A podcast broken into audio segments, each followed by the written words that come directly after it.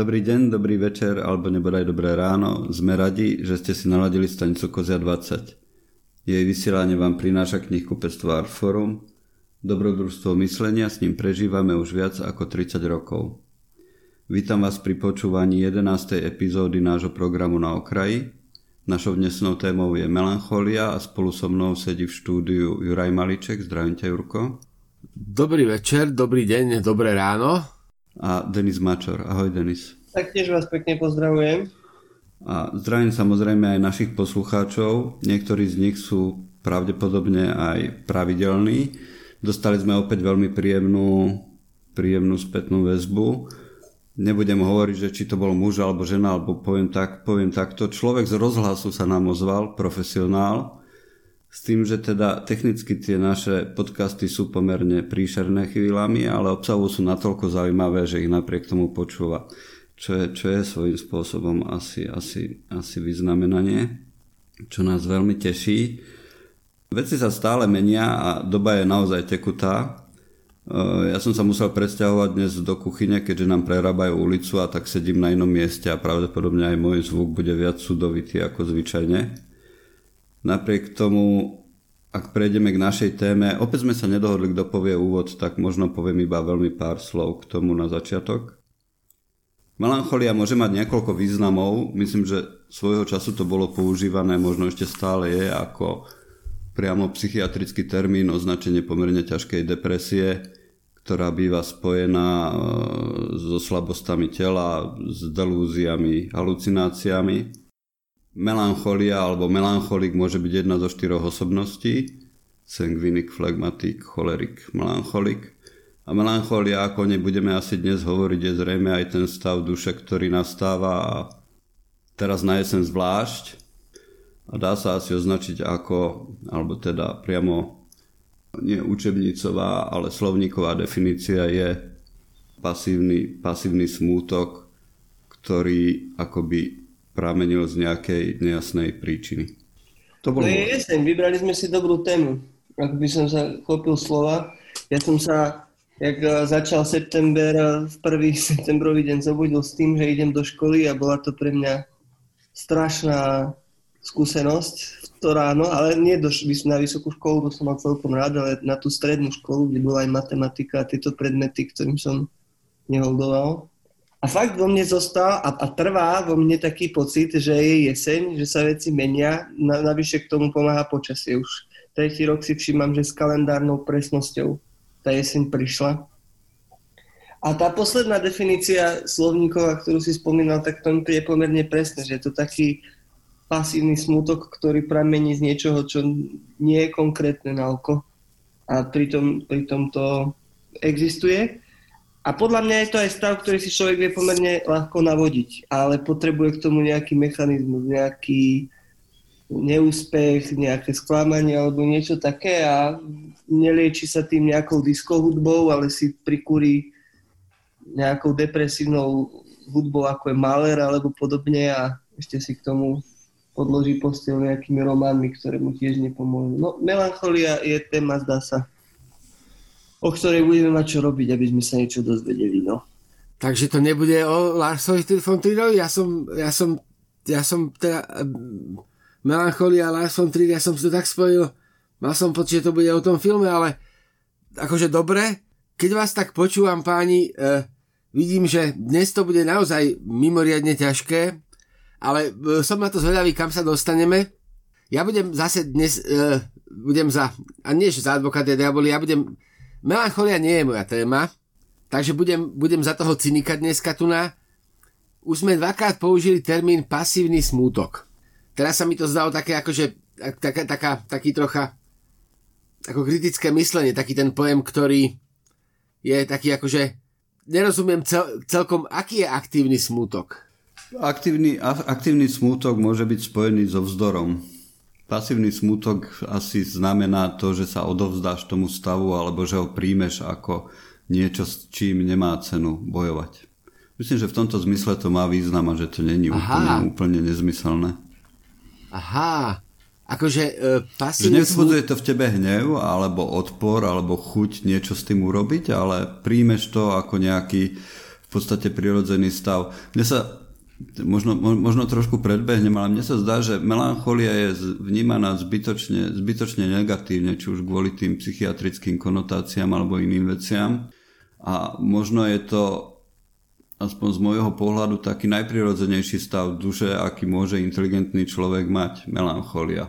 Lebo šťastie a podobné, podobné, podobné roztopaše sú veci, ktoré síce je pekné sa za nimi naháňať, ale keď to robíš už niekoľko rokov, tak zistíš, že je to pomerne nezmyselná činnosť. Šťastie? Áno. No nie, ale akože súhlasím s tou prvou časťou toho výroku, že melancholia je taký stav, ktorý nás o veľa veciach naučí, ale ešte ste nevie naučiť. No. Asi bolo úplne na, úplne na začiatku, asi bolo najlepšie to naozaj, že bezpečne oddeliť od, od diagnóz bezpečne to oddeliť vlastne od uh, takých tých... Uh, teraz, teraz nechcem, aby to znelo... Za, za, ako, nech, nech, to, nech to znie ako, akokoľvek. My sa budeme rozprávať o melancholii ako o ako si esteticky pociťovanom stave, ktorý nevyhnutne nemusí súvisieť s klinickou depresiou alebo s depresiou ako, ako, ako akousi poruchou zapričinenou nerovnovážnosťou chemikálií v mozgu.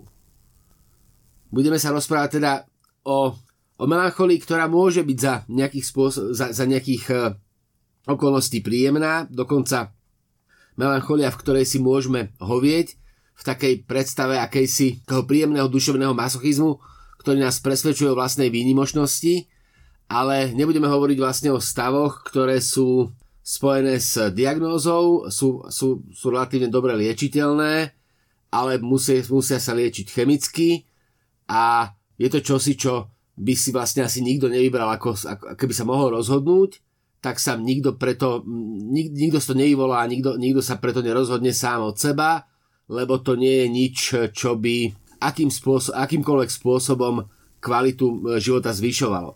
My budeme hovoriť o e, melancholii, ktorá je možno akoby výsledkom v tom, v, tom, v tom kontexte historickom je výsledkom akéhosi filozofického poznania. To, je, to, to, sa, to sa vlastne viaže k Herakleitovi, respektíve viaže sa to úplne k takým tým počiatkom filozofického myslenia a vyústuje to vlastne v Platónovi a v Aristotelovi, kde, kde vlastne melancholia je predstavená ako v istom zmysle slova e, filozofický postoj ktorý je výrazom akéhosi poznania, poznania márnosti života vesmíru a vôbec, e, čo je e, natoľko, natoľko akože skľúčujúci ontologický fakt, že sa s ním alebo zmierime a sme melancholickí, alebo mu e, odmietneme uveriť a potom sa chováme ako takí tí šťastní blázni, vypustení kam si do lesa, ktorí sa tak tešia nemotivovane z hoci čoho, napriek tomu, že vedia, že e, nikto nás nemá rád, všetci sme sami a na konci všetci umrieme. Ale to je, napríklad teraz by som, teraz by som sa mohol chytiť tej poslednej časti, veci, čo si povedal Juraj, s tým útekom do lesa, tak je napríklad, uh, teraz zase vyšla reedícia toho Valdenu. Áno, mm, áno. A ešte predtým som si celkom išiel toho Palana, tie jeho knižky, lebo sa mi to páčilo, že som si to tak dobre vedel pred spaním čítať, že som mal portrét, príbeh, portrét, príbeh, portrét, príbeh, čiže už som mal tú prácu akože z polovice urobenú, že som si vedel predstaviť, o koho ide. A tam je zaujímavé to, že on to spája veľmi s vierou, to, ten únik do divočiny. A za druhé, mnohí tí ľudia do toho lesa išli s tým, že tam pocítia šťastie zo samoty, ale napokon všetci dozreli k smutku. Takmer, takmer do jedného uh-huh. všetci k smutku. Že, a, a ten Valden to je tiež taký prípad, ja neviem, jak sa vyslovuje, on je Turu sa vyslovuje, alebo Turo, alebo aby som mu nepovedal, jak Miyazaki Totoro, alebo proste neviem, jak som číta, tak tiež je taká vec za, za jeho príbehom, že on síce odišiel do lesa, napísal tom veľmi zaujímavú štúdiu, ale tak tým nestratil občianskú nejakú povinnosť platiť účty a tak ďalej. To všetko robil za pokiaľ viem brat, kým on bol v lese. Takže má to aj druhý, druhú stranu mince. No, že no, do toho lesa ideme šťastný prežiť smutok. Akože mne vyšlo z týchto kníh minimálne od toho Pálana. Že to, Aha, to, bolo to, to bolo pre mňa zvláštne. a zaujímavé zároveň, lebo sa mi naozaj páčil aj taký ten teologický rozmer. Že on sa ho snažil nájsť aj v ľuďoch, ktorí boli absolútne ateisticky, skepticky voči čomukoľvek, pretože v tom lese pochopili, že nielen tá spoločnosť nemá zmysel, ale ani oni samotní ako, ako subjekt niekde mimo čohokoľvek nemajú až taký zmysel. Tak začali niečo pestovať, niečo si tam uh, vyrábať, ale to bolo, to bolo všetko. To bol taký orajedla bora spôsob života proste. Tam je otázka, že, nakoľko, že, že, že, že keď je človek sám, tak do toho vstupujú ďalšie veci, že tá samota, to ani není o šťastí, ale o tom, že ako keby človek nemohol existovať sám so sebou, že potrebujeme tých ďalších ľudí aj k tomu, aby sme boli melancholikmi, aby sme boli flegmatikmi, aby sme boli cholerikmi. Sám so sebou nedokáže človek byť asi ničím. Celkom zaujímavé je podľa mňa to rozdelenie na tie štyri, štyri typy osobností. Ja som vám posielal k tomu taký ten obrázok v rámci prípravy, áno, áno, áno, ktorý bol taký kvázi antický štýl, ale vzniklo to zrejme v nejakom 17. 18. storočí predpokladom. A, a tam teda boli znázornené tie postavy. Cholerik mal oštep a štít, teda bol ako vojak. Sangvinik bol s tou lucnou a tancoval a vyspevoval, flegmatik stál s rukami založenými na hrudi a melancholik, melancholik čítal knihu. To, to je normálne uh, učebnica ľudí, ktorí stoja pred volebnou miestnosťou, kým nemusia dodržiavať roz, rozostup. hej, hej. Takže zdá sa mi, že toto delenie je, je také zaujímavé a že tá melancholia, stále sa mi zdá, že samozrejme má to tú veľkú negatívnu konotáciu vo vzťahu k tým depresiám a k diagnózám, ale keď, toho, keď to od toho očistíme, nepríde mi to ako niečo až tak, až tak negatívne v hociakom slova zmysle. Preto napríklad, že, že, že, že dobrý príklad človeka, ktorý nie je melancholik, teraz úplne z druhej strany je pre mňa Oulebek, Oulebek a jeho písanie, lebo on vidí ten koniec a zmar, ale zúrivo kope nohami, trepe rukami a bojuje, boj, bojuje proti tomu.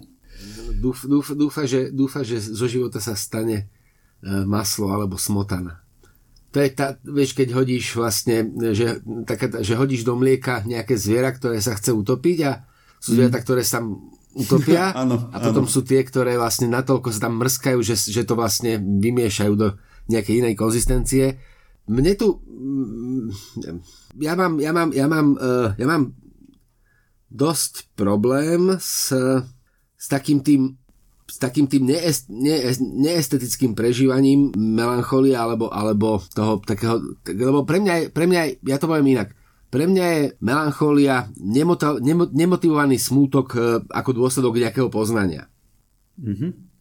A v tomto je to akoby samo o sebe, a môže to byť veľmi pôvabné, ale vo vzťahu k môjmu pragmatickému naturelu je to hrozne nepraktické. Ako pre mňa je to hrozne nepraktické. Práve kvôli tomu, že mám pocit, že a to, keď som sa ja pripravoval na túto dnešnú reláciu, tak som, sa, tak, tak som si siahol po takých svojich obľúbených akože, temných knižkách. Jednu z nich už som spomínal často. To je Miguel de Unamuno, Tragický pocit života v ľuďoch a národoch, kde som čakal, že si to, že, že ten melancholický pocit z toho pôjde a vlastne som sa ho nedočkal a podobne som sa ho nedočkal ani v Schopenhauerovi, v svete ako vôli a predstave. E, pričom keď ma napadlo, keď sme, keď hovorili o melancholii, tak e, to boli prvé dve knižky, ktoré ma, ktoré ma napadli, že, si, že sa k tým vrátim, že si ich pozriem. A zistil som, že alebo zistil som, tak som si to uzavrel, že ono je to ako veľmi pôvabné ako, ako, ako intelektuálna konštrukcia, ktorá má nespornú katarznú funkciu práve vo vzťahu k tomu, ako pocitujeme samotu, alebo a to zase tam, a to, k tomu sa ešte dostaneme, asi by sme mali rozlíšiť samotu a osamelosť. Mm-hmm. Lebo, to by mohla byť samostatná téma vlastne toto, no. No, lebo, lebo, lebo samota je, e, čisto pripúšťame alebo nepripúšťame, to je náš ontologický stav naše, naše vedomie nie je uspôsobené, aby sme ho zdieľali s niekým. Samota je čosi, čo nás e, vlastne ako psychofyziologicky a biologicky definuje a potom a osamelosť to je akoby už kultúrna konštrukcia, ktorú nemusíme zvládať práve tým, že sme ľudia spoločenskí alebo že sa hovorí o tom ale akoby tým, že si samotu uvedomujem, tak sa necítim osamelý, ani keď som sám. A preto je mi akoby veľmi ťažko o tom, o tom akoby uvažovať ako si hlbšie, takže ja budem dnes skôr tak akože počúvať, ak vás, ak vás to uh, neprekvapí, lebo, ja, a ja, a to je, lebo to je taká moja prirodzená, prirodzená poloha, v ktorej ja keď uh, vidím smutného človeka, alebo vidím človeka, ktorý stráda melancholiou, alebo sa mi zdá, že stráda melancholiou, ja mám tú tendenciu ho rozveselovať. Ale tam práve je ten, podľa mňa, základný problém, že melancholiou sa nestráda. Melancholia je stav, ktorý nie je negatívny, podľa mňa. To je splín, to neznamená, že ty trpíš tým, že máš melanchóliu. Nie, ale ja si chápem, čo chcel povedať Juraj, ja to pre, ty veľmi mm. dobre vieš, Jurajka ako môj kolega, aký som. Mm-hmm. A keď ja vidím na niekom, že je iný, že proste niečo má v sebe a nie som zvyknutý na to, že si s ním nedokážem akože vymieňať chybky a tak, tak ja možno aj cítim, že ten človek akože má v sebe nejaký konflikt alebo že je v takom stave, že potrebuje tak o sebe premyšľať, nazvime to teda melancholiou. A tiež chodím a mám tendenciu robiť opičky. Lebo mi tu príde, že chcem, chcem, aby proste som sa nejako cítil, že všetko je v poriadku, kým sme spolu. Ak som, ak som, teda, ak som to teda e, správne porozumel. Mm-hmm. Ja, sa, ja, sa vrátim, ja sa vrátim k tomu, ja sa vrátim k tomu, k tomu ja sa vrátim k tomu Marsovi Triovi, k tomu filmu, ktorý, ktorý veľmi nemám rád, mm-hmm. ale mne sa zdá, že v tom filme je akoby, tam je ta, tam, tamto finále toho filmu a teraz budeme spoilerovať, takže, uh, takže Zapchajte si uši. A, a nemusíme, veď e, spoilerovanie, vzdelávanie, takže netreba si zapchať uši, ale prezvadiť vám pointu filmu. Tá pointa je obsahnutá v tom filme, ale tam ten, ten záver, v ktorom vlastne my sme svedkami toho nevyhnutného konca a napriek tomu v ňom pre tých najslabších hľadáme akýsi, akýsi koncept nádeje, tak to sa mi zdá v celom tom marazme ako, taký, ako také v podstate až jediné možné akoby životné východisko, lebo nie, nie, nie, inak to poviem, veľmi ťažko si predstavujem tú druhú polohu. Tú polohu, v ktorej melanchóliu, e, Juraj, ako ty, e, nevnímam ako čosi, čo nemá na mňa nejaký ako negatívny akoby v, vplyv. Veľmi ťažko vnímam ako čosi, čo ma akoby, akoby ľudsky obohacuje alebo ma, ma, ma, ma nejakým spôsobom rozvíja ja musím povedať, že nemám, nemám tie stavy vôbec rád, ani ich vlastne nevyhľa, nevyhľadávam. A najhoršie je, keď vlastne e, nemôžeš e, že s tou melancholiou, že sa, že sa hráš s tým, ale nemôžeš e, sa s tým prestať hrať, teda ne, ne, e, zdá sa ti, to je to, keď sa ti vlastne zastrie ten celý ostatný svet.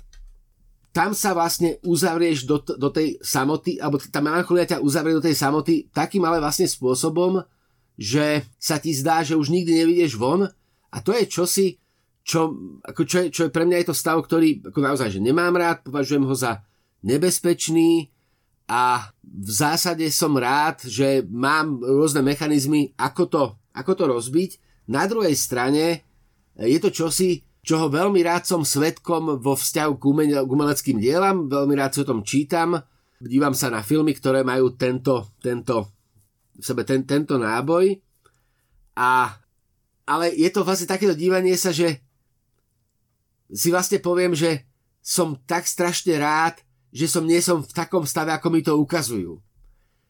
Že je to taký, te, takéto dívanie sa, takéto atrakčné dívanie sa, že dívam sa na čosi, čo sa mi zdá fajn, alebo čo, sa mi, čo, čo, čo mu rozumiem zvonku. Ak znútra to nechcem, zvonku to, zvonka tomu rozumiem, ale vlastne sa teším, že to nemám.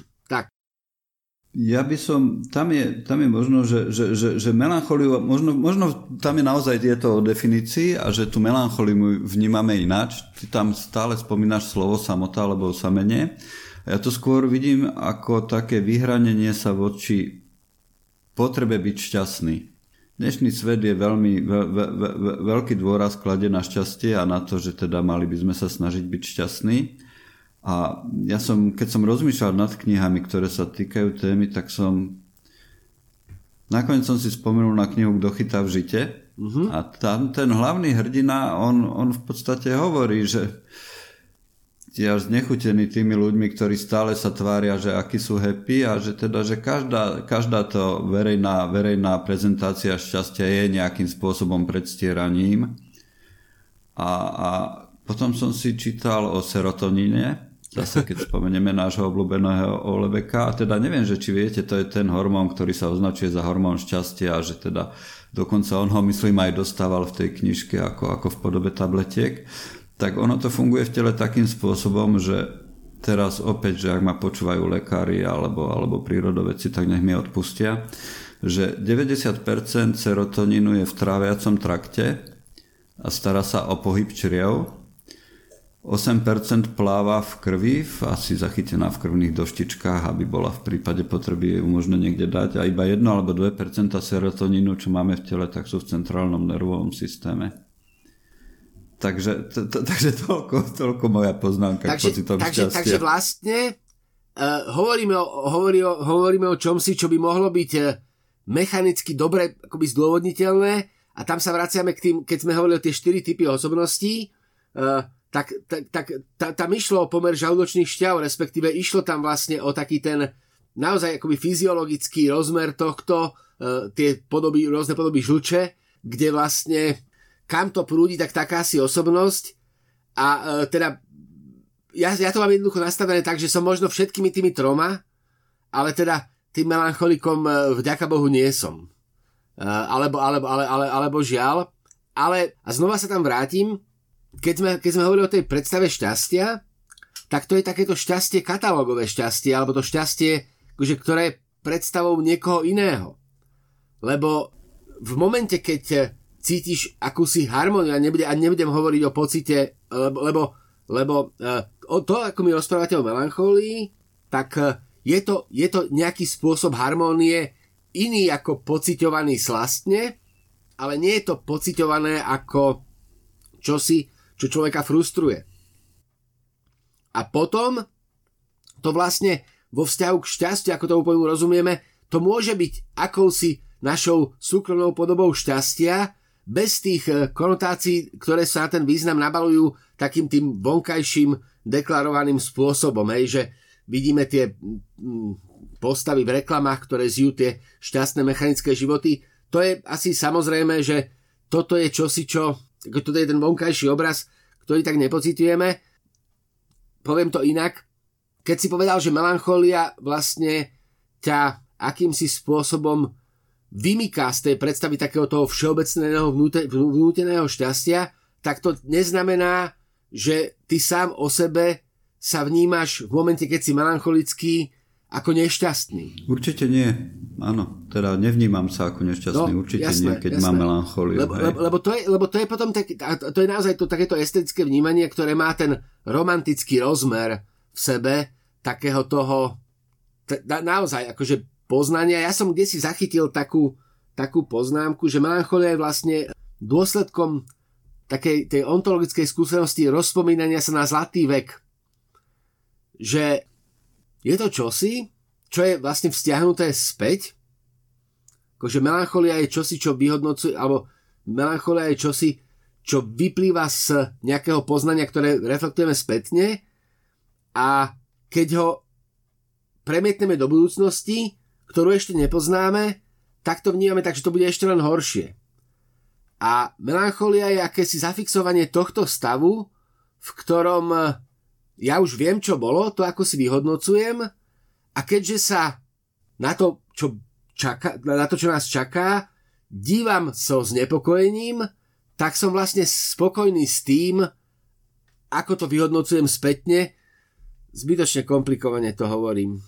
Ale, ale možno, ti, možno ti rozumiem, čo chceš povedať, ale ono to súvisí možno nielen s tým vonkajším svetom, ale aj to, ako človek postupne starne, tak tiež sa asi, asi tá melancholia stáva takou tou prírodzenejšou polohou ako, ako v mladosti. Ako, ako rastú deti trebárs. Ako rastú deti a ako už teda tie veci boli a už sa nevrátia a áno, aj ten koniec sa blíži a ďalšie veci s tým spojené.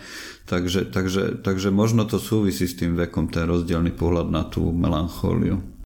Ja som teda rozmýšľal, keď o tom hovoríme, ešte nad jedným pocitom. Ja som si pripravoval recenziu e, na výbornú knihu od Lucy Frick, Cery.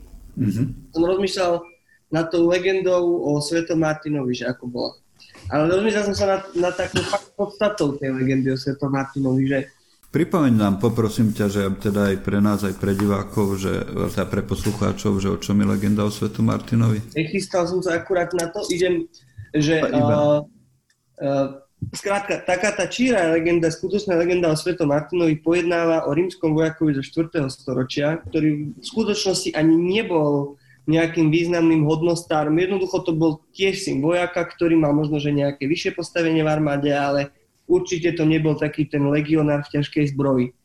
No a on bol väznený e, kvôli presvedčeniu a keď sa z toho väzenia vracal, on bol naozaj oblečený biedne a stretol žobráka.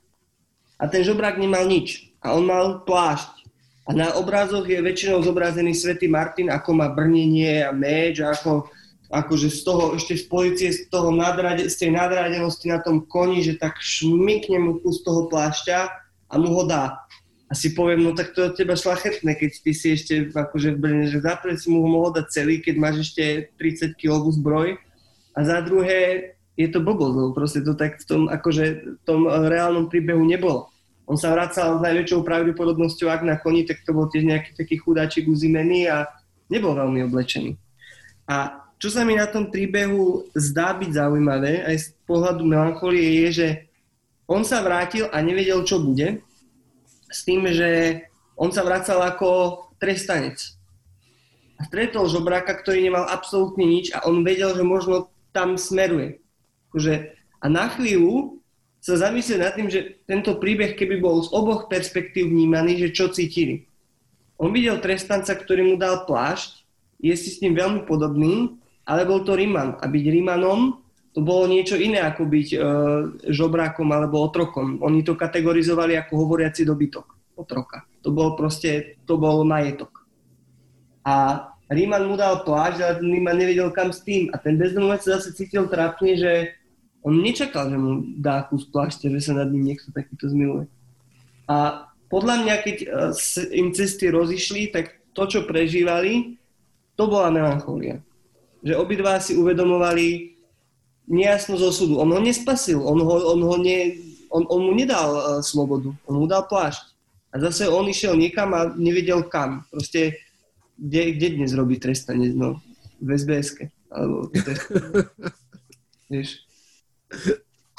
Zažili ste v poslednej dobe niekedy pocit melancholie tak výraznejšie? Spomínate si na nejakú situáciu alebo stav, že kedy by prišiel na vás splín, ak použijeme toto slovo? To je možno mekšie ako to slovo melancholia. Trudnomyselnosť je, je, je krásny, e, krásny, e, krásny ten. ja, to, ja to poviem takto. Ak by som bol, ak by som chcel byť prísne taký akože faktický, tak poviem, že nie. A ak by som chcel byť e, liricko-poetický, tak by som povedal, že no to je predsa moja základná existenciálna skúsenosť, robím všetko preto, aby mi to nedochádzalo. Hej. Lebo ten, ten, ten, ten, ten, ten takový melancholický motív je, to, akože to, to, je, to, je, to, to, to, to, je, to je vlastne čosi, čo ty vidíš, keď odchádza dcera do školy a už vlastne nepotrebuje, aby si ušiel odviesť, tak, tak, tak, tak, tak, to môže vzbudiť melanchóliu. Je to, je, je, môže, to byť, môže to byť e, listovanie v knižke, ktorú si mal takedy veľmi rád a teraz si vlastne smutný, že si po nej, po nej znova siahol, lebo už to, už to nie je také, ako to bolo. Konfrontácia, ako, alebo inak to poviem, že konfrontácia prítomnosti s pamäťou vždycky musí výjsť, keď, keď, to, keď to robíš dobre, keď konfrontuješ prítomnosť s pamäťou, tak vždycky to musíš, akoby, ani to nevieš inak vyhodniť ako melancholické, ale máš našťastie, alebo máš taký ten v sebe rozmer, že to naozaj to proste ako vieš, to, vieš to proste potlačiť, lebo sa cítiš akoby ako nekomfortne v tej polohe, takže je to proste, ja, a ja si uvedomujem, že hovorím veľmi zvonka, ale stále ste ma nepresvedčili, ako vďaka Bohu, že hovorím zvonka. Lebo pre mňa, ja, akože, ten melancholický pocit. Nie, ten melancholický pocit, keď si... Prosím? Že my ťa nechceme naverbovať na melancholiu. Bože chráň, ani by som sa, ani by som sa nenechal. Ale chcem tomu, chcem tomu porozumieť, lebo ja to poviem, a skúsim to takto, akože ja som, ja, ja som pomerne zaťažený na, uh, akože ja som, ja som mimoriadne limitovaný strachom zo smrti, mimoriadne, akože to je, to je môj najväčší strach, akože taký úplne, ja si dokonca myslím, že uh, strach do smrti je akoby uh, základným hybateľom civilizácie, len to neviem dokázať, ale, ale uh, mám pocit, že všetko, čo sa deje, alebo všetko, čo, čo je civilizácia, je spôsob prekonania strachu zo smrti, či je to strach jednotlivca alebo strach druhu. A tým, že t- to, toto mám v sebe, tak e, pre mňa melancholia predstavuje také nebezpečné približovanie sa tomu, že mi to prestane vadiť. A musím povedať, že sa na to teším. Lebo rád budem mať nejakých 60 rokov a ako ľudia hovoria, že sa, neba, že sa, presta, že sa neboja smrti, tak ja sa na toto, ako musím povedať, že dosť teším. Takže e, keď, toto, keď, keď s týmto ako si súvisí melanchólia, tak, bude, tak, to bude, tak to bude akoby veľmi príjemné, lebo tá úzkosť, ktorú pocitujem akoby vždycky, keď sa zamyslím nad tým, že tu raz nebudem, tak ak by mala, ak by mala prestať vadiť a ako, by si to, a, a ako si by to súviselo s melanchóliou, tak potom áno, treba dúfať, že raz dozriem a budem to takto mať, lebo rád by som sa toho zbavil. Mm. Hej, a Denis, ty si mal nejaký zážitok, silný pocit melancholie, ktorý ti nejako utkvel v hlave?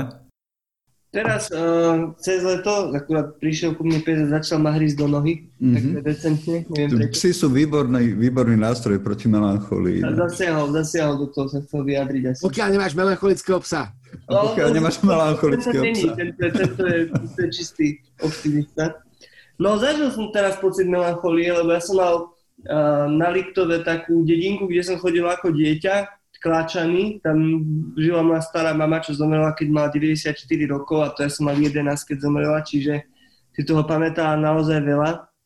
A potom tam žila jej dcéra, skrátka celý archív ľudí, ktorých som mal rád, nejako ma formovali, navyše tam bol kamenilom, ja som strašne rád chodil zbierať kamienky a hľadal som v nich nejaké praveké útvary a mušličky a tak. Strašne som to mal rád. A vždycky, keď sme tam išli, tak sme šli za niekým. Že sme niekde prespali a potom sme sa s nimi tak prešli.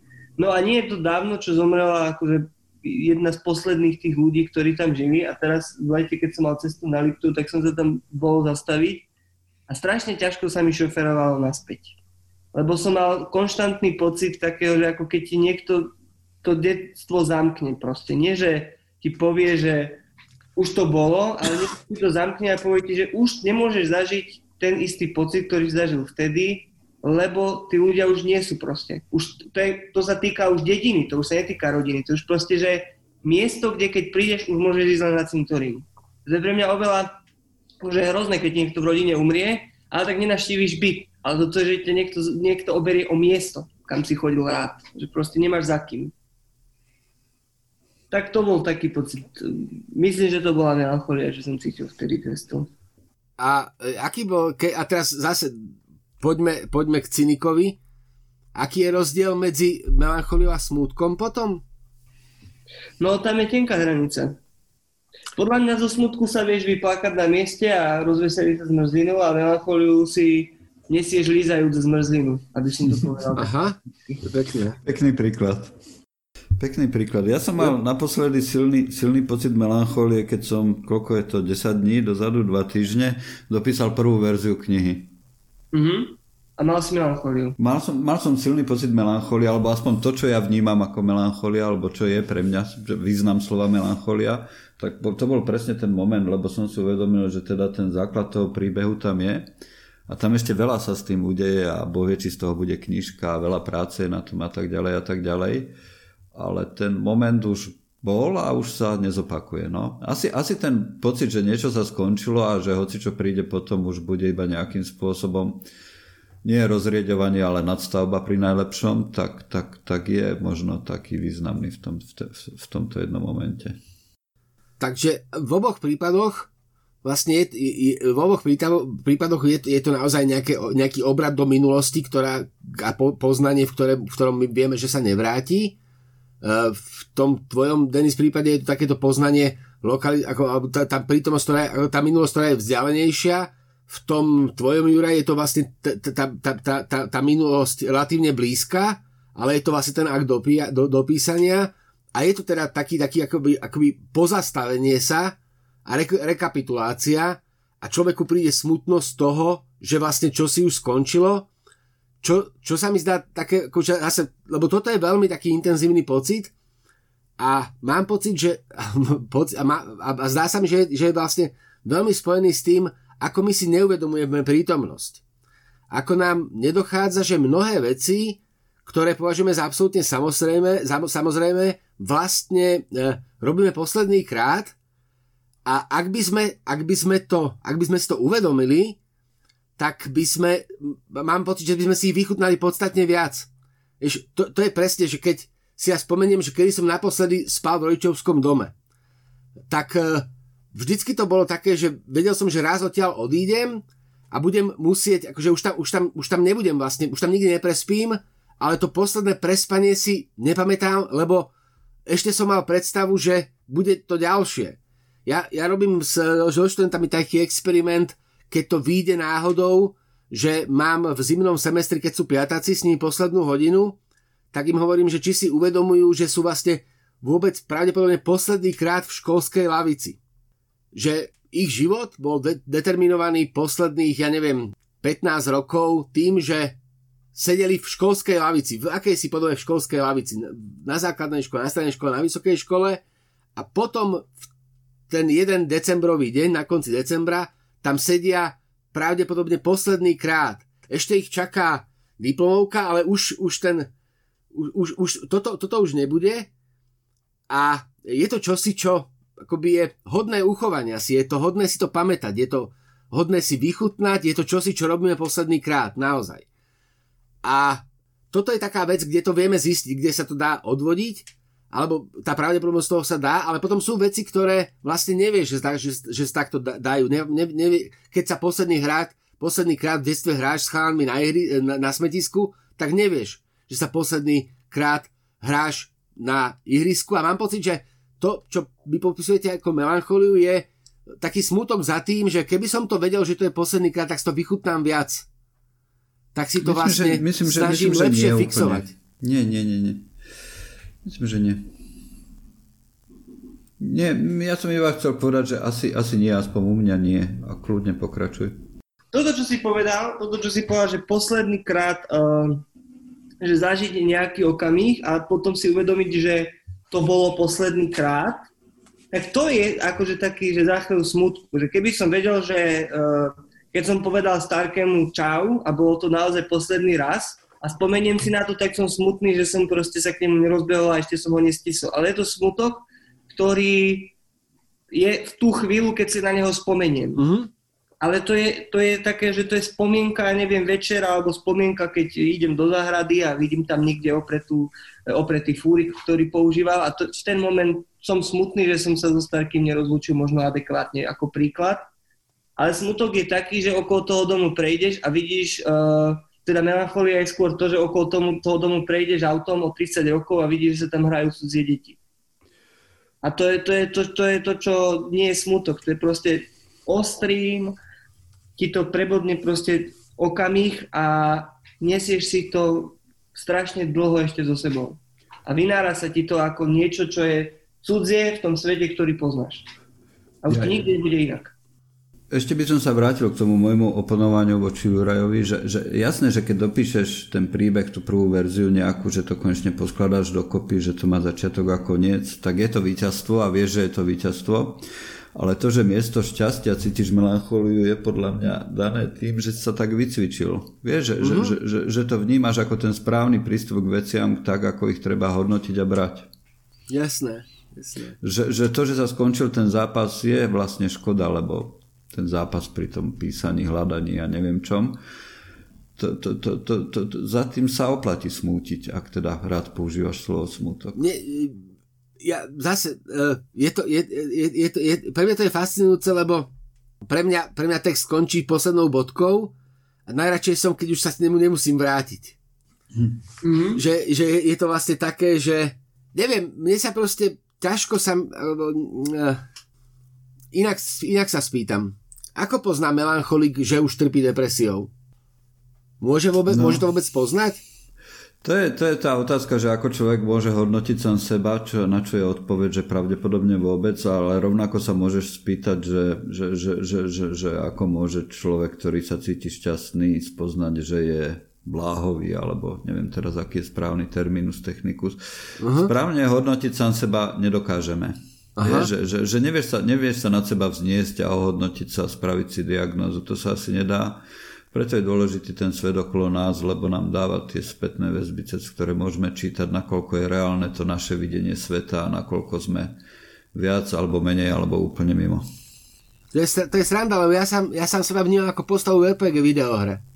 Tak ale tiež máš nejaké NPCčka, s ktorými komunikuješ. No ale sú NPC. Ako napríklad Deniza ja. Ako, ale Áno. sú NPC, vieš, akože ja sa snažím byť maximálne empatický, akože maximálne sa snažím sústrediť, ale akože... Tako... Môžem zareagovať na teba? To si mi teraz nahral celkom peknú vec. Hram Massive Attack Andromeda. Hral si to? Nie. A to je tiež RPG. Mass Effect. Uh, hej, Mass Effect, Mass Effect je z kapela. Kapela. hej. Melancholická, nie? Hej. A Mass Effect Andromeda uh, je tiež o tom, ja, ja inak tam, tam som občas akože mal taký zvláštny pocit, lebo je to, to No Man's Sky, o ktorom sme sa rozprávali v jednom z podcastov, je iný. Mm-hmm. Akože, lebo to je, ty prežívaš konštantnú samotu vo vesmíre. A minimálne interaguješ s nejakými inými postavami a keď tak tie postavy k tebe ani nehovoria, len ti skáču nejaké dialogové okna. A v tomto Mass Effecte máš možnosť rozhodovať sa a to, ako sa rozhodne, už nezvráti ten chod hry. A ty vieš byť na niekoho fakt zlý a ten človek už je na teba taký celý ten čas. A ty si hovoríš, kurník, to je tak sympatická postava, tak som mu nasral. A to bolo len kvôli tomu, že sa tam zjavil naozaj nepekný vesmír, vesmír do, Češi mal pekný výraz, že vesmír, vesmíran, alebo tak nejak tomu hovoria, no. vesmírané. Tak sa tam zjavil taký nepekný vesmížan, ale to bolo ako keby, že dinosaura necháš, aby si dozrel do nejakého tvaru a tá moja postava bola k nemu tiež cynická a povedala mu niečo také v zmysle, že no ty vyzeráš, alebo také čosi. A on povedal, že neboj sa kamarát, keby ne, neprdol meteorit na tú tvoju zem, tak by si nebolo nič krajší ale, ale akože v rámci melancholie som chcel povedať iba to, že, že to je posunutá budúcnosť a že tie postavy, s ktorými sa rozprávaš, tak majú na tú zem často spomienky, lebo oni boli zahybernované predtým, než ich nechali plniť nejakú misiu. Ty si Pathfinder a tvojou úlohou je hľadať vo vesmíre cesty, aby si mohol obývať planety, ktoré ešte obývané nie sú, lebo už akože tá mobilita je na takej úrovni, že je to možné. Ale mnohé tie postavy e, sa prebrali z tej hibernácie, riešia toto in media zres, ale majú hrozný smutok. A v jednom momente tam začne štrajkovať celá loď a keď sa tých postav pýta, že prečo štrajkujú, tak povedia, že lebo chceme naše rodiny proste. Lebo nám uh-huh. slúbili, že sem prídu naše rodiny. Ale nikto z nich proste nemá to srdce im povedať, že tak Jasné proste už nejaký ten čas prešiel a tie rodiny už asi, asi nie sú možno a ne, nedodržali sme úplne ten náš slúb, lebo by to bolo drahé, keby nechali zahybernovať všetkých, okrem vás, ktorí pre nás robíte. A potom ide niečo ďalej a ty, ty akože si ideš tou vesmírnou loďou a bavíš sa s postavami a fakt pri tej hre viem zažiť také si hovorím kurník šopa, že si potrebujem tam niekým o tom pokecať, že, pre, že, že, že, že ako to berie a niekoho takého kľudne stretneš proste. To, to má výhodu RPG, že ono to má také skryté postavy, ktoré ti vedia veľmi pekne niečo vysvetliť, povedať a len akože na Mario tých RPG Jasne. vedia byť aj oni melancholické. No, počítačové hry sú tiež jedna veľká téma, ktorej by sme sa možno mohli venovať. Určite k tomu sa, k tomu sa určite dostaneme. Teraz keď, ste mi, teraz, keď ste ma vlastne naviedli, tak eh, zase, e, je to, je to vec, ktorá je zvonku, je to, je to vlastne predstava, ale teraz relatívne nedávno, a už je to vlastne, už to je dávno, ale nejak sa to objavilo na sociálnych sieťach, znova, že to niekto čítal, je, bola tá trilógia Ľuč Chsina, e, ten problém, tri, problém tri teles, Temný les a uh, Slominky na zemi. A tam sa vlastne postavy, ktoré sú v tom deji veľmi dlho, a sú, vlastne prežívajú vďaka tomu, že sú vždy hibernované na nejaký, na nejaký, akoby, na nejaký čas, tak uh, oni vlastne strácajú pocit uh, súnáležitosti so svetom. Jednoducho vymania sa z času a to sa mi zdá, že by mohlo uh, sa vzťahovať k tomu, čo teda nazývate melanchóliou, to akoby vyslobodenie sa z času, takéto momentálne uvedomenie si vlastne také ako uvedem, uvedomenie si ťaživosti prítomnosti v tom zmysle, že ju vyzatvorkujem z plynutia času ako nejaký moment, ktorý je tu a teraz a v následujúcom okamihu sa to zmení a už to takto nebude a ja vlastne nič s tým nemôžem urobiť. Mm-hmm. Áno. Áno. To bolo, to bolo veľmi dobré. Iba aby som to odľahčil zase. Moja najobľúbenejšia melancholická postava je asi robot Marvin zo stoparovho sprievodcu po galaxii. Mm-hmm. No tá, a to, je, to je postava, ktorá dosiahla, poz, to je dosia, postava, ktorá dosiahla poznanie. Mňa, mňa Marvin fascinuje práve tým, že je to niekto, kto sa akoby e, proste vie svoje. Tak ale on mal milióny, či teda miliardy rokov na to, aby si to premyslel. Ale on má hlavne poruchu. áno, áno. Tá, voláme to porucha, ale možno to není porucha. Hej, hej. Teraz ma, to, je, to je inak krásne. Pamätáte si film uh, Číslo 5 žije? Áno. Short Circuit? Uh, nie. Čo tak to sa? To, číslo 5 žije, to bol taký robot, Áno. do ktorého trafí blesk, alebo proste niečo sa stane a on si uvedomuje, že, on si uvedomí, že je živý. A prídu na to tak, že, pozná, že, že, že spozná vtip a, a príde na to akože, a, a, a pochopí, že niečo je metafora. A, a teraz neviem, prečo, som, prečo ma to napadlo pri tom Marvinovi, ale ja, áno, jasnačka, lebo Marvin, je, je Marvin melancholický? Ja myslím, že áno, či nie? Aha, nie, ja neviem, ja sa, ja sa preto, ja sa preto ja, pýtam, ja lebo... som to vždy bral, že toto je melancholia, Aha, čo, jasné, že, že, že, čo jasné. prežíva Marvin. Taká, že veľmi také, extrémna a samozrejme... Takéto poznanie sveta, v ktorom ťa nič dobre nečaká. Áno, a v ktorom vieš, že teda máš ten mozog, ktorý hey, zvládne hey, hey, neviem čo a tebe kážu, aby si uvaril im čaj alebo niečo. na tom, na, na, na, na, na Douglasov Adamsovi je fantastické to, teraz odbočím od témy, ale musím to, musím to povedať, ja, ja veľmi rád používam také jeho príklady na ilustrovanie, na ilustrovanie rôznych vecí a vyšla taká veľmi pekná knižka, e, napísal, dokonca napísal Neil Gaiman životopis e, e, Douglasa Adamsa, kde on hovorí, ako Douglas Adams bol taký ten ako skeptik voči viere, voči organizovanému náboženstvu, voči akýmkoľvek prejavom iracionality v tom našom svete. A Sopárov sprievodca po galaxii je vlastne výrazom tohto poznania Pričom ale ja keď ho používam, tak ho používam na dokumentovanie čohosi celkom iného. Akoby presného opaku. A, a to, to naozaj to potom tým, tým pádom možno to bude len vlastne osobnostným nastavením. A to, a to znamená, že ako nech, nech, nech sa akokoľvek snažím uh, melancholiu pochopiť, tak keďže melancholík nie som, tak sa to vlastne nedá. Je to možné. Je to možné. Teraz neviem, ktorým smerom sa ubrať, musím povedať tak máme 9.27, eh, čo znamená, že už sme skoro hodinku. Musíme to vypointovať. Poďme sa, poďme sa porozprávať akože o, esenciál, o, o umeleckých dielach, ktoré esenciálne zachytávajú melanchóliu. Máte niečo také? Ja som si, obja- ja som si otvoril ten Dürerov obraz, uh, tá, takúto Dürerovú rytinu, ako melancholia, uh, ktorá... Tam, tam je niekto, kto sa pozera na lepku? Alebo si zle pamätám? Uh, to je taký ten Počkaj, ja si to hneď otvorím. Uh, je to taký ten... Áno, áno. To je prítomná pri tvojom... Je tam, je tam niekde, hej, hej, hej. Hej, lebo to je častý motív, že tá lepka sa v tých obrazoch týkajúcich sa melancholie vyskytuje pomerne, pomerne pravidelne. Takže asi tá konotácia voči smrti je ako jedna z tých, alebo vedomia konca, vedomia konca a konečnosti je asi jedna z, z, z, z hlavných vecí, ktorá kultúrne definuje to slovo melancholia. Mm-hmm. A je tam taký, je to vlastne taký ten uh, akoby aniel, ktorý má, ktorý má opretú ruku a tak sa díva akoby bokom. Je to inak také, také je to, je, ako, tá, lebo tá poza je filozofická, ako vyslovene, je to taký ten premyšľavý motív.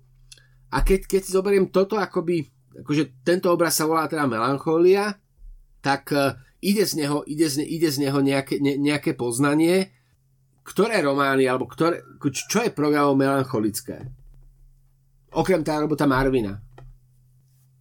Dá sa, to tak, dá, dá sa to vôbec tak povedať? Že, že niečo je melancholické? My, myslím, myslím, že mal, mal, mal, aspoň teda okrem nejakej, že to skôr taká tá romantická literatúra bývala, uh-huh. určite sa, bol, bol, bola tak priamo melancholická.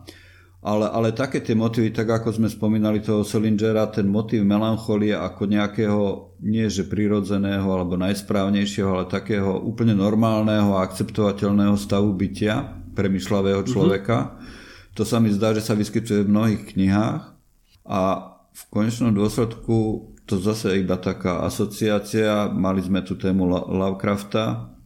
A on nám hovoril, že veda nám ukáže vesmír a svet v tak nekonečnej šírke, že budeme mať dve možnosti, že sa buď zbláznime, alebo sa vzdáme svojho rozumu a staneme sa v podstate takými, takými ľahkovážnymi, ľahkovážnymi, ľahkovážnymi tvormi. A zdá sa mi, že melancholia môže byť tretia cesta v tomto na nejakú dobu. Nezblázniť sa? Áno, nezblázniť sa a, ne, a, a nevzdať, sa, svoj, a nevzdať sa rozumu. To je super. A, a tam by melancholia mohla byť cestou. A tam šťastie ne, nevystačí určite. Aha, to je pekné. Na toto. A ja by som ešte tiež nadviazal, keď si hovoril o tom obraze od Dürera, tak ja mám rád v súvislosti s melancholiou obrazy Franca Sedlačka. On bol on, on sa narodil, to bol Vroclav pôvodne, ale to bolo koncom 19. storočia a to patrilo vtedy k Nemecku. Skúsi vyklikať Franz Sedlacek. Ja si to zatiaľ iba zapíšem, to sledujem. A on uh, má taký veľmi pekný obraz, kde je postava, ktorá je v rohu. Je tam také, také bezčasie, ako bolo vo, vo filme od uh, Barry Lyndon, kde ako to točí celý čas, že ešte nie je noc, ešte nie je večer, ešte proste len slnko ide takým tým pomalým spádom dolu. A v tom momente, ako tam je tá postava, tak v strede, centrálne e, v tom obraze je taký netopier.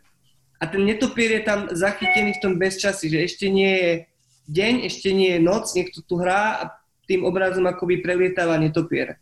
A to je taký hrozne mysteriózny obraz, ale keď si ho spojí s osudom toho sedlačka, ona údajne niekde zomrel ako vojak Wehrmachtu.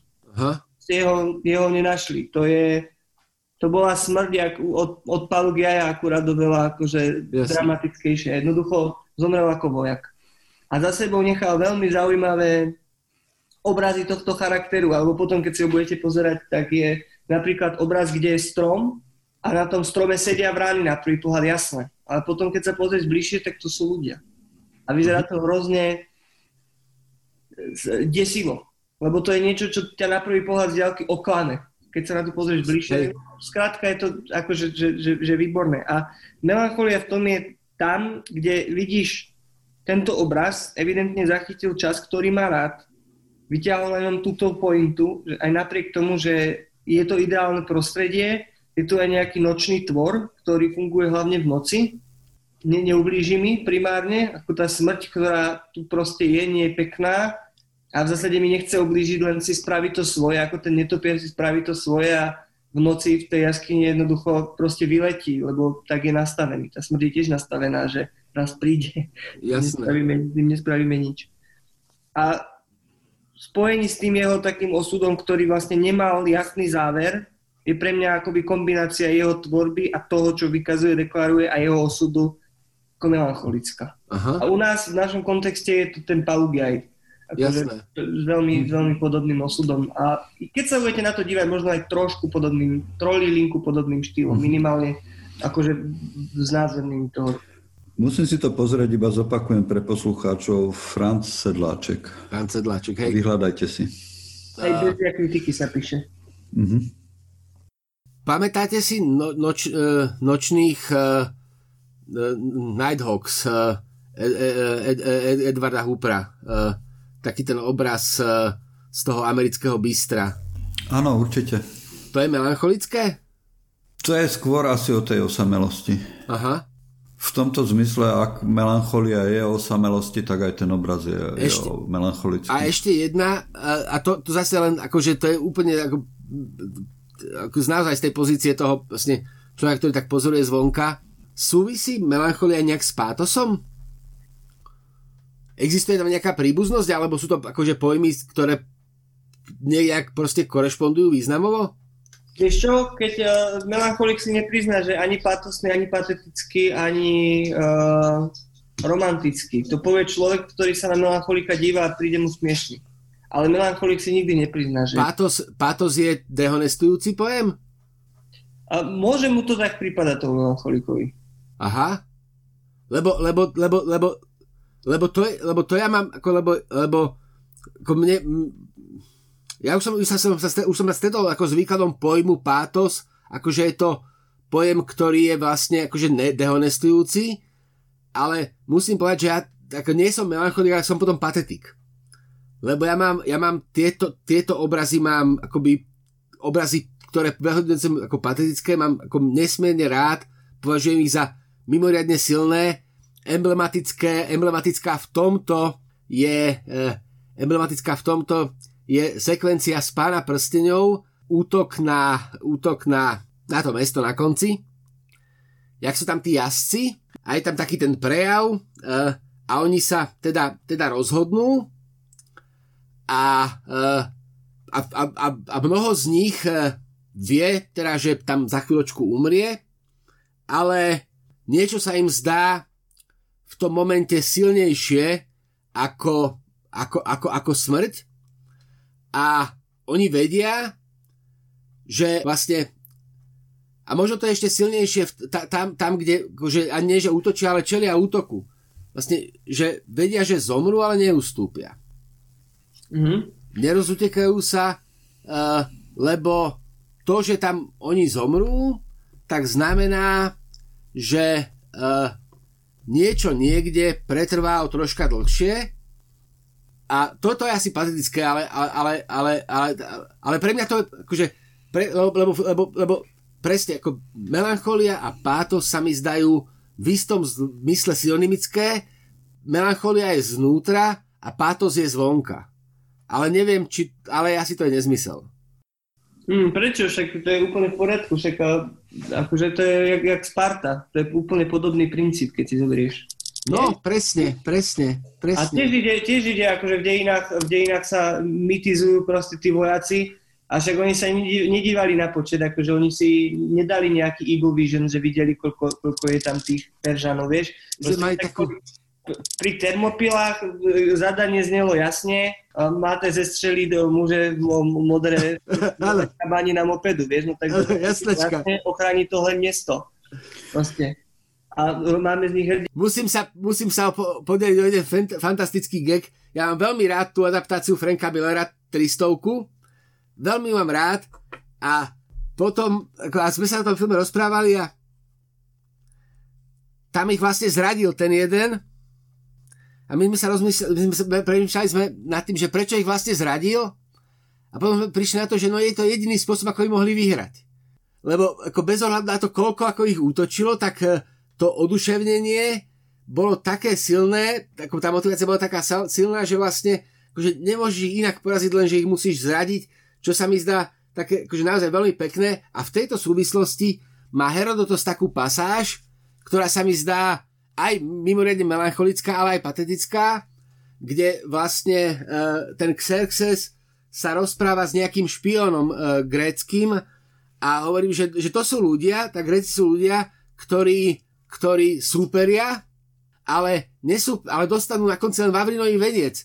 Nesúperia preto, že dostanú nejakú odmenu, ale že aby ukázali, aký sú, aby ukázali charakter a ten Xerxes sa čuduje, že ale že proti komu, proti komu ma to ty, proti komu ma to ty posielaš bojovať? Alebo proti komu ideme bojovať, že oni predsa nebojujú kvôli niečomu, ale bojujú za česť. Že to sa nedá vlastne uh, to, to, to sa nedá, akoby, to sa nedá proste rozbiť. A to sa mi zdá, a zase, ako toto je pre mňa melancholické. Mimoriadne. A to je aj v Baronovi Prašilovi podobný motiv. No jasné. Keď tam hvizdal na tom, eh, na tom opevnení a on hovorí, že hvizdáte tady ako kluk, co mám dělat? No práce. A co to řeší? No nic, ale sluší se to. Takže, takže, takže Don Quixote je melancholický tiež. Hej, však viete, on je na tom založený. Ale to je, lebo to je veselé, ale v zásade. No z nášho pohľadu áno, ale to, čo mal on v hlave, podľa mňa nebolo veselé. On, On reálne bojoval. On reálne bojoval. On bojoval s tými veternými mlynmi. On No ale to je na tom... Teraz, teraz chalani, teraz som si dal takú šlehu, dal som si trip a kúkajte sa, tam stoja tri draky. On proste to tak, keby to tak bolo, tak asi si povieme, že však je vtipálek, ale on proste, on išiel, lebo tomu veril, lebo to bol cvok. Jaj? No tak potom, no, no, no, no mi sa zdá, že on bol normálny a všetci ostatní boli cvoci. Vieš, lebo to je presne to, akože keď, keď ja vidím v niečom zmysel, tak akože môžem byť konfrontovaný s eh, takým tým, proste s tým vonkajškom, ale to je, a to, a to, o to sme vlastne už hovorili, že vlastne ktorá povaha pravdy je ti bližšia. Tá subjektívna, o ktorej vieš, že je to lož a napriek tomu jej veríš, alebo sa zmieriš s tým, že jednoducho pravdu nemáš, pravda je kde si vonku a ty sa jej prispôsobíš. No tak eh, v tom prípade, áno, jasnačka. Dobre, dobre. Prečo sme sa zabotali? Zamotali sme sa, A kedy sme sa nezamotali? Iba, iba, iba poznámka, že mne sa slovo pátos páči a ja by som sa na nedíval s despektom, lebo je v ňom určite veľa sentimentu, ale nie je to sentiment typu modré z neba. To je, to je emocionálne vidieť. Je, je v tom nejaká vznešenosť, ale, ale druhá vec je, že naozaj žijeme v dobe, ktorá je čím ďalej tým viac tekutá a nejaké veci, ktoré by nás dokázali spojiť takýmto spôsobom, sa skôr rozplývajú, ako pribúdajú jednoznačne. jednoznačne no. Čo ja neviem, či dobre alebo zle v konečnom dôsledku. Že už nejdeme bojovať proti hordám neviem koho a nevymýšľame, nevymýšľame stratégie, ako ich poraziť a tak ďalej a tak ďalej. To je, to, to, Máme, máme vírus, vieš, musíme si... nie, to je, to je iné. To je, to, je vlastne, to, je, to je vlastne to, že tá civilizácia, alebo naša civilizácia za, za, z, hynie preto, že odmieta uveriť svojim vlastným, odmieta prestať veriť svojim vlastným ideálom, napriek tomu, že sa ukazuje, že v tom praktickom fungovaní tie ideály sú prekonané. Ale napriek tomu proste akoby radšej volím uh, ako to je tá sokratovská smrť, hej, že, že radšej, radšej volím uh, ako neblahý koniec, ako by som tie ideály opustil v mene nejakej, nejakého vnúteného poznania, ktoré nepovažujem za správne. Čo je taký akože mimoriadne silný morálny imperatív. Hej, hej. Teraz sa už dostávame do oblasti, ktoré začínajú zaváňať politikov a možno by sme sa mohli z nich zase rýchlo dostať, Dostať preč, von. hej, hej, hej, hej, hej. Dostať preč, lebo asi nemá nikto z nás chuť sa púšťať do, týchto, do tohto typu debát, lebo to už by A tomu hlavne vôbec nerozumiem, ako- takže to je, to je úplne... Jednak áno, áno, áno, ani to nechceme riešiť. Ale uvažovať o tom, že, že, že, že, že, že, že vďaka čomu by som ešte dnes dokázal byť patetický, to je, na, to je celkom pekná otázka. Že čo by bola tá myšlienka alebo idea, ktorú, vďaka ktorej by som dokázal urobiť niečo s pátosom. No, To je, to je zaujímavá otázka. hej, hej, hej. Monopikam z patosu. Dokonca, či to môžeš urobiť tak, alebo to, či to môžeš ty tak urobiť, alebo to niekto vyhodnotí akože z tej druhej strany, že je to patetické. Lebo, uh, vieš, že či, akože, akože ako Tak, byť by to bolo vnímané Presne, tými presne. Tak, tak, tak. Presne, robiť presne. patetické z tvojho z vlastného pohľadu, to sa dá samozrejme, ale Hej, hej, robiť hej, hej. Pa- niečo s pátosom tak, aby to spoločnosť Vnímala, vnímala, ako no, že je to robené s pátosom. Hej, takéto hej. veľké gesto, lebo a, a to, už, to už naozaj nesúvisí. Mhm. Mm-hmm. Lebo, ale, ale uh, no, mne, pre mňa je spojený, akože pre mňa je pocit, spojený pocit melancholie, ktorý, ktorý akože, a už to, a už to teraz naozaj, že melancholia. Pre mňa to je spojené s takým eh, dokonca až eh, taký, taký, taký, taký, takým, takým iracionálnym konaním alebo zdánlivo iracionálnym konaním, v ktorom všetci ostatní vyhodnotia tvoje konanie ako nesprávne, ale ty vlastne zotrvávaš a akože necháš, necháš na seba doláhnuť ťarchu sveta, necháš, nech, necháš na seba dolah, doláhnuť nenávisť celého sveta v nejakej naivnej viere, že jeden, dvaja ľudia ti možno naozaj porozume, po- porozumejú. to je taký ten motív takej veľkej obety a nedotýka sa to len akože teraz kresťanskej mytológie, ale teraz som počúval takúto knižku o Husákovi, nečítal som to, lebo som na to nemal nervy, ale takéto, kde vlastne ako, Husáka sme nejak historicky, ale Husák nie je dobrý príklad, ale proste vy, vyhodnotili sme ho ako nejakú osobnosť, nejakou funkciou a toho sa už vlastne nezbaví a napriek tomu to môže byť tak, že on bol v zásade dobrý človek, ktorý konal podľa svojho presvedčenia. Čo, a čo, ale čo je zase veľmi mimoriadne nebezpečné práve kvôli tomu, že sa to vlastne, že to vlastne môže tak relativizovať taký ten objektívny obraz dejín alebo objektívny obraz sveta. Je, podľa mňa každá naozaj dobrá literatúra je o tom, že píše o ľuďoch, ktorí sú ináč vnímaní zvonku a ináč naozaj sú a uh-huh. že, že, že, že ten rozpor medzi tým, ako svet vníma ľudí a tým, aký dobrý alebo zlý oni naozaj sú, je, je motivom skoro všetkých najlepších kníh. A určite aj o Husákovi by sa dala napísať veľmi dobrý román. Dal by sa napísať. Uh-huh. To bol asi Macháček, ten životopis, ktorý si spomínal. On Pr- bol veľmi hrubý a to ma odradilo, aby som sa do neho pustil. Tá ale... je veľmi skrátená, akože, ale to ja, ja viem. Hej, asi, hej, asi, hej. Asi... Je, to, je to veľký príbeh a určite je to veľmi pekný príklad toho rozporu medzi tým vonkajším pohľadom sveta na ľudí a tým, kým naozaj sú. Mám veľ, sme to už, sme to už spomínali, ale uh, už, už, už, už, to, už, to, už to poviem, mám, mám veľmi pekný, mám veľmi akoby rád uh, taký ten, bože, uh, Invázia barbarov sa volá ten film.